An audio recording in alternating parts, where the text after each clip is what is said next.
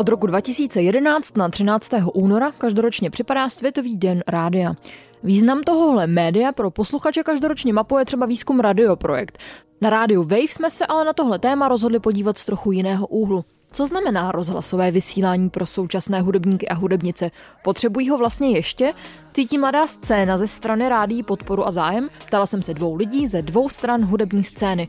Jednak dvacátníka Šimona Brabce, zakladatele nezávislého repového kolektivu Butter Club a matadora Miloslava Zíky, který má na starosti marketing v české pobočce největšího světového major labelu Universal Music.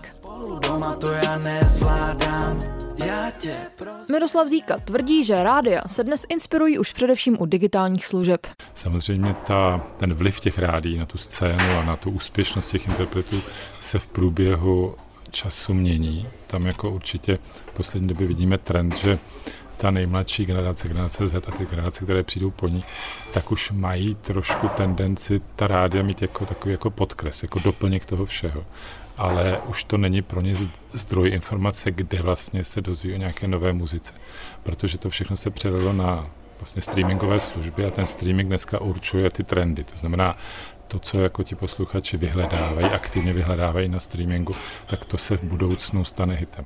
Šimon Brabec, zástupce nejmladší generace hudebníků, celkem nepřekvapivě slova Miroslava Zíky potvrzuje. Co si vlastně myslí jeho vrstevníci o rádiu? Pro naší generaci už to není zas až tak relevantní jako médium. A pro nás spíše jako forma třeba podcastů nebo něčeho takového je určitě jako sympatičtější, ať už co se týče poslechu nebo různých jako jiných věcí. No. Uh, několik měsíců dozadu tak jsem narazil nějak, na nějaký zahraniční rádia, které jsou uh, koncipované vlastně tak, že tam nejsou žádný jako promluvy do toho, jak to většinou bývá, když se pouští jako věci. A bylo to vlastně na styl, na styl DJ setů, kde vlastně hrál DJ set a, a streamovalo se to vlastně a to bylo vlastně jediný, co, co jsem tak nějak zaregistroval. No. Repový kolektiv Butter Club si k oslovení fanoušků vybírá především kanály, na kterých může působit autenticky. Rádio mezi ně podle Šimona Brabce už tak úplně nepatří. Jako co se týče nějakého proma našeho, naší, naší hudby, tak si myslím, že určitě jako primárně naše, naše hlavní věc, co je, co je jako tak důležitá, tak jsou určitě sociální sítě, protože tam jako vytváříme, vytváříme, snažíme se být hrozně jakoby uh, transparentní vůči, vůči jako posluchačům, nesnažíme se tam jakoby hrát na nějaký různý, jakoby, uh, jak to říct, úplně takový ty repový prostě stereotypy, ale že snažíme se k těm lidem být blíž, tudíž já si myslím, že ty sociální sítě jsou pro nás momentálně jako nejsilnější. Říká Šimon Brabec.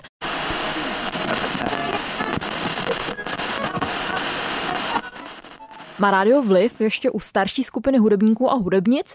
Píše někdo ještě hity takzvaně pro rádio, nebo už požadavek na autenticitu prosákle i ke komerčně úspěšným umělcům? Ptala jsem se Miloslava Zíky. Že bychom nějak jako opravdu přímo vyráběli nějak v hity pro rádia, to neděláme, protože to prostě už ta doba je jiná. My spíš jako se snažíme ty interprety vést k tomu, aby byli sami silnými autory, aby se jako prezentovali tak, jako oni to cítí, aby skládali muziku eh, pro své fanoušky, aby jakoby byli aktivní přes sociální sítě a tak dále. A přitom při všem měli třeba ještě hit na rádi. Na rádiu. Takže je to jakoby vlastně takový jako kom, je to komplexní práce s tím interpretem, že musíte prostě motivovat k tomu, aby skládali písničky pro posluchače. A jedno, kde ten posluchač se na ně narazí, jestli na streamingovém servisu, jestli v rádiu, v televizi nebo v podcastu, kdekoliv, na YouTube, kdekoliv. Která z jmen, která Universal zastupuje, tady ještě závisí na rádiovém úspěchu nejvíc. Je to taková poučka, že čím konzervativnější umělec, tím víc potřebuje ta rádio protože má i konzervativního posluchače. To znamená, eh, ta rádia to vědí, proto třeba nejúspěšnějším rádiem jsou rádie, která hrají takový ten střední proud eh, z let 90. nebo těsně po roce 2000. Ty interpreti jsou tam de facto stále stejný, jsem tam objevil nějaký nový, ale málo které rádio, a to už jedno, jestli to v Čechách nebo kdekoliv ve světě, je takový tím hitmakerem. Říká Miroslav Zíka. Jak potom vnímají dramaturgii velkých komerčních rádí dvacátníci, poprosila jsem Šimona Brabce, aby zkusil svůj dojem z playlistů popsat.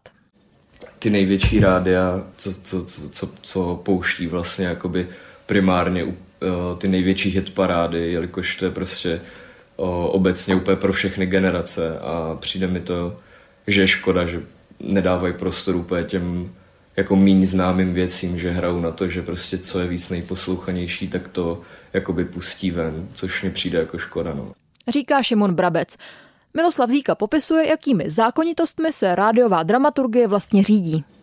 No já si myslím, že z podstaty věci to tak vyplývá, že ta dramaturgie de facto musí být konzervativní, protože dramaturgie těch rádí vychází z toho, co si přeje jejich posluchač. A pokud ta rádia testují každou píseň, kterou pustí do toho airplay, tak je samozřejmě otázkou jenom toho výběru. To znamená, pokud nějaký nezávislý umělec se cítí trošku jako odstrčen tak je to asi z toho důvodu, že je nezávislý. To znamená, neměl být závislý ani na tom, co hrajou ta rádie.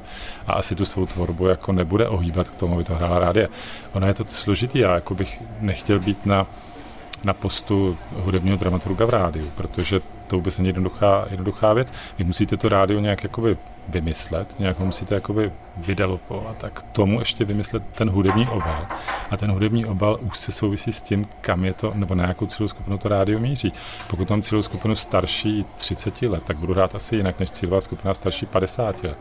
A když se podíváte na eh, přehled poslechovosti českých rádí, tak posledně by to vypadá, že ta rádia, která míří na tu starší, konzervativnější cílovou skupinu, tak jsou úspěšnější říká Miloslav Zíka. Šimon Brabec by ale jako mladý hudebník ocenil, kdyby rádia měla o čerstvou hudbu trochu větší zájem a snažila se dát mladé scéně trochu větší prostor. Myslím si, že eh, je důležitý dávat prostor lidem, co prostě nejsou tolik vidět. Je hrozně těžký jako pro nás, ať už, ať už pro nás jako label nebo jako pro jednotlivce, co začínají a dělají fakt, myslím si, že kvalitní muziku. Neříkám zrovna my, to si každý posoudí sám, ale ale co se týče jednotlivců, tak je strašně těžký se nějak jako dostat do povědomí lidí a myslím si, že rádia by měli víc, víc pušovat v úvozovkách uh, ty mladší umělce a mladší artist, protože si myslím, že jako obecně tady na naší scéně anebo i na slovenské je spoustu jako fresh, fresh jako nových začínajících umělců, takže to si myslím, že by bylo dost důležitý jako pro nějaký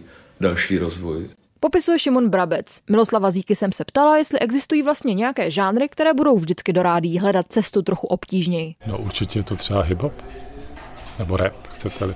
To určitě asi zahranou, nebo nějaká ultrataneční hudba, která se budou hodit do klubu, ale nehodí se do toho, do toho jakoby toku, který se line z těch rádí. Ale je to jako otázkou času zase. Vemte si, že to stejné třeba asi řešili na mém místě jiní marketéři v 60. letech, když všechno rádia hrála swing, ale jenom přišel rock and roll. Tak pokud teď všechno rádia hrají middle of the road, takovou tu, ten střední proud, a do toho teď přišel hip který naprosto kraluje u té, u té nejmladší gradace, tak já si myslím, do dvou, do tří let se to stane jako mainstreamovým žánrem a teda to začnou hrát, aniž, aniž, aniž bychom si my všimli něčeho nepatřičného, protože stane se to součástí jako běžného airplay říká Miloslav Zíka. No tak uvidíme. Třeba za pár let dobrodružný rap z dílny kolektivu Club najdeme konečně v rádiových žebříčcích. Pro Radio Wave Anta Martínková.